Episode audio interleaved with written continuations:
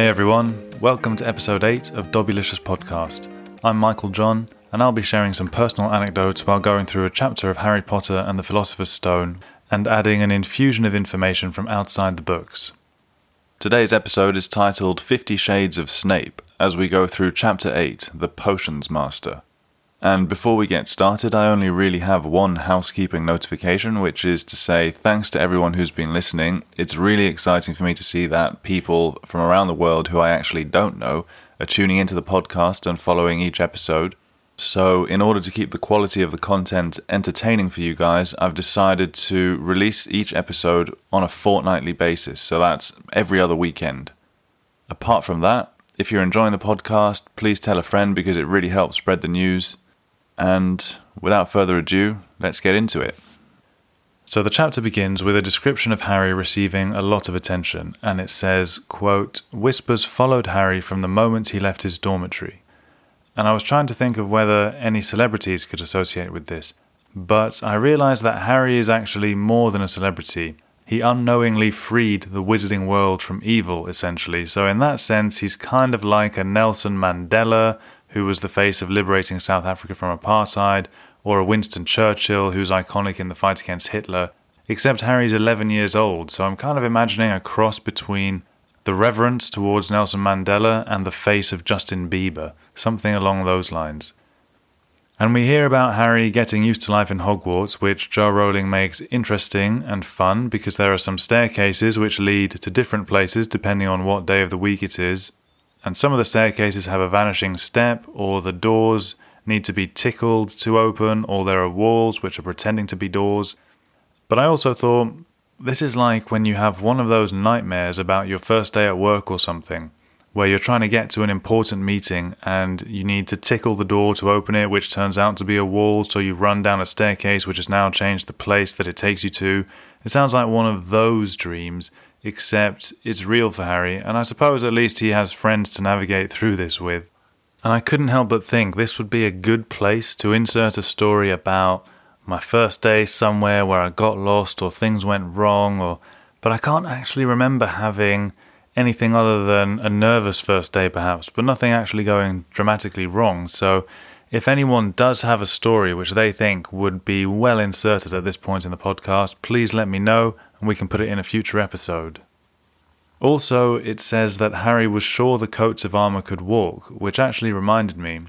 On one occasion there was a social event at my local rowing club and they'd run out of beer, so they needed to fit a new keg, and they asked me if I'd go to a local pub where the owner was a member of the rowing club, and he'd agreed to show someone how to fit a keg, so they wanted me to learn how to do it, bring the knowledge back, and fit a new one. And that sounded quite interesting to me, so I went to this pub where they took me down to the basement, where they basically had an underground plumbing network of pipes for transporting beer.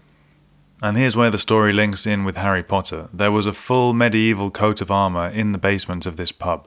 I'm, well, I'm not actually sure how old it was, but I thought it was so random, so I asked, you know, why is there a knight in shining armour down here? And they said they'd had to move it down to the basement because people kept getting drunk in the pub and trying to steal parts of the armour. So it's not just in Harry Potter where the coats of armour move, so to speak. And on the plus side, I learned how to change a beer keg.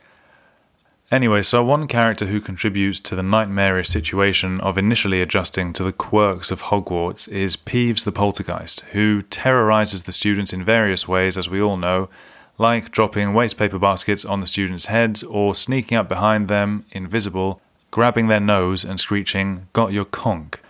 And I just thought, got your conch. Conch means nose for any non-U K listeners wondering, although that's probably self-explanatory. And I read online that Peeves has been at Hogwarts since the four founders set up the school, so that's since the tenth century. So Peeves has had literally one thousand years of pranking students, and all he can think of is, got your conch. I mean, that's what parents do to five-year-olds. I just feel that Peeves could up his game a bit. Although what I do like about Peeves is that it says online that he respects some special students, such as the Weasley twins, who we all know and love. But anyway, there's some quite interesting stuff in the J K. Rowling archives about Peeves. Apparently the word poltergeist is German in origin and roughly translates to noisy ghost, and Peeves is so named because he's been the pet peeve of Hogwarts caretakers like Filch and is, quote, the most notorious poltergeist in British history.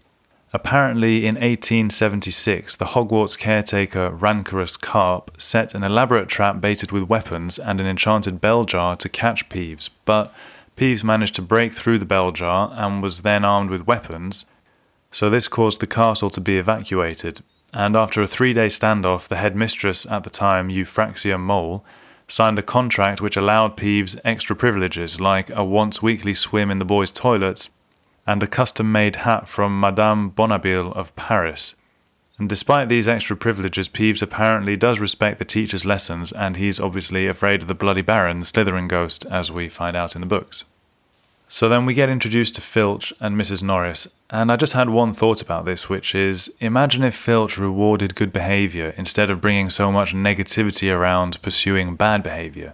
It's easy for me to say because I don't have to deal with Peeves, but still, I'm sure Filch could have struck up a deal with the Hogwarts kitchen or something to get some little cakes or cookies to students who were on the straight and narrow, rewarding their good behaviour, or maybe levitating hot drinks out to them in the grounds on a cold day or something like that. So we also learn about the lessons Harry's going to start to take, and apparently, in Jo Rowling's original notes, she named them herbalism instead of herbology, beasts, presumably instead of care of magical creatures, although that doesn't actually start until the second year at Hogwarts, and transfiguration was called transfiguration slash metamorphosis. And we get some descriptions of some of the teachers, I think the most amusing of which must be Professor Flitwick, who, when reading Harry Potter's name from the register, quote, gave an excited squeak and toppled out of sight.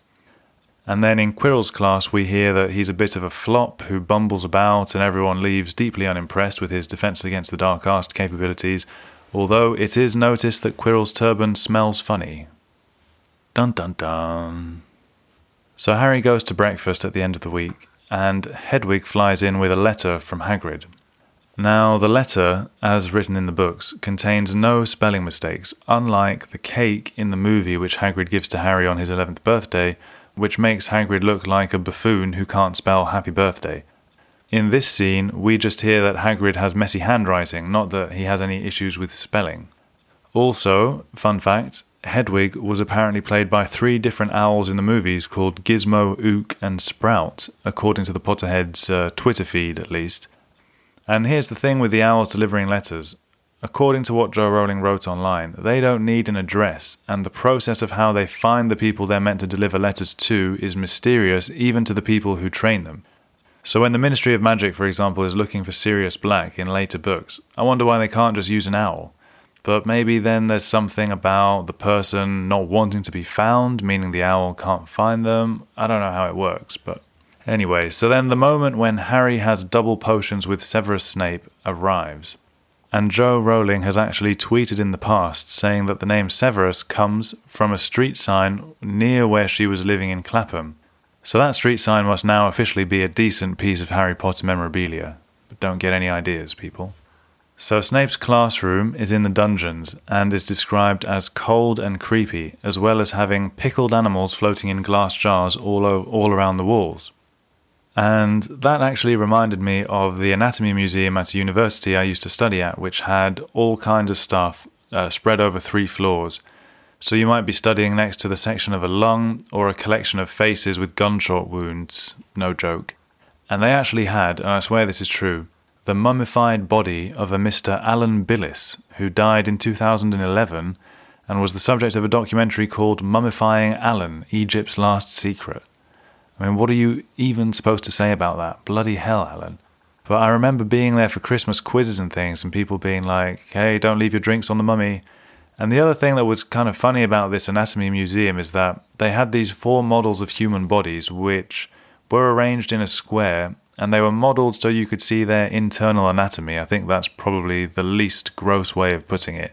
But anyway, there are these four bodies kind of cut in half, arranged in a square. And then at Christmas, they'd put a big Christmas tree in the middle of these cut-open bodies, which I always found quite funny, but I suppose they have to get the Christmas vibes in. But So anyway, Harry is in the potions classroom, and in the book it says that by the end of this lesson, Harry knew that Snape hated him. And I just thought, look, Harry hasn't done anything to get into Snape's bad books, and in general, if someone is overly negative towards someone else for no apparent reason, it's just an indication that they have some kind of problem themselves. And I think it's fair to say that Snape has problems, so you have to feel for the students who are on the end of those issues. Snape is obviously a character who divides opinion because he did both amazing things in the book as well as awful things, so there's solid evidence for both sides of the argument about whether he's a good or a bad person, but for me he'll be perpetually in this grey area.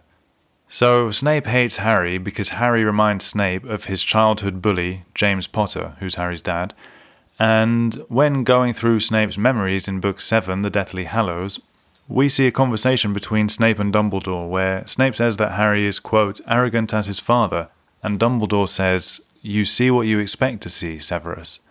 So I thought it was interesting that Snape's love for Lily, Harry's mum, although driving him to do so much for good, doesn't push his unresolved issues with James Potter to one side to allow him to actually be nice to Harry. Although we do find out later in the books that Snape wanted Dumbledore to save Lily and didn't really care about Harry or his dad, so maybe that's why Snape still has feelings of bitterness towards Harry, because he kind of has the remnants of that person who only cared about Lily and not wholeheartedly about people who she cared about. But on a lighter note, Snape is actually the person who introduces Harry to Expelliarmus during the dueling club in uh, Harry Potter and the Chamber of Secrets, which obviously Harry ultimately uses to kill Voldemort. So the first potions lesson begins, and if you need a sign of how attached Snape could have been to Lily, just listen to how he talks about a pot. Snape, it says, has the gift of keeping a class quiet and speaks in barely more than a whisper, which seems a little bit strange, but anyway, then he says, I don't expect you will really understand the beauty of the softly simmering cauldron with its shimmering fumes. And look, I think it's great that Snape is enthusiastic about his subject, in his concealed sort of way. But he sounds like he's talking about that cauldron with an unusual level of devotion, so I can imagine his level of devotion would be even greater when it comes to someone he actually likes. So then, what I thought was a really interesting aspect of this scene is that Snape uses the symbolism of flowers, which was apparently prevalent in Victorian times, so flowers represented different feelings or ideas which you could express to someone by giving them that, that specific flower. So Snape puts Harry on the spot and asks him, what would I get if I added powdered root of asphodel to an infusion of wormwood? And it turns out that what on the surface seems like Snape bullying Harry actually contains multiple allusions about Lily, Harry's mum. Because asphodel is a type of lily, and it means remembered beyond the tomb, or my regrets follow you to the grave. And wormwood is associated with regret. So in this line, Snape is conveying that he carries Lily's memory with him as well as regret, because he ultimately caused Voldemort to seek her out. And then a few lines later, Snape asks, what's the difference, Potter, between monkshood and wolfsbane? And apparently, monkshood is associated with chivalry, whereas wolfsbane can mean misanthropy, which is a kind of disdain. So on wizarding world dot com, it says that this in this line, Snape could be referring to Lily's heroic actions in sacrificing herself for Harry, compared to his own distrustful nature. And I think this situation also reflects Snape's subtle nature and his ability to hide his emotions, because he's basically talking to Lily's son about the subject which causes him the most pain in his life, while coming across like he's bullying Harry. But something I love in this scene is that Hermione is so eager to answer Snape's questions to Harry that she actually stands up to raise her hand higher in the air. She is so keen, and I don't know if that's supposed to make Hermione seem more annoying, but for me, I always thought it was brilliant, and although unfortunately I think there is a cultural tendency, at least in the U K, for people to frown upon being too keen about something, which doesn't really make sense to me. So if there's anyone listening who's really keen about something, just keep it Dobbylicious and be keen. I remember once that someone told me I was being keen when I was at a rowing training camp, and it was pretty intense. The schedule was basically wake up at five in the morning, be in a rowing boat on the water by six in the morning, row for two hours, have breakfast, be back on the water at ten thirty, row, have lunch, be back on the water at three p.m, row, and then recover for the rest of the evening.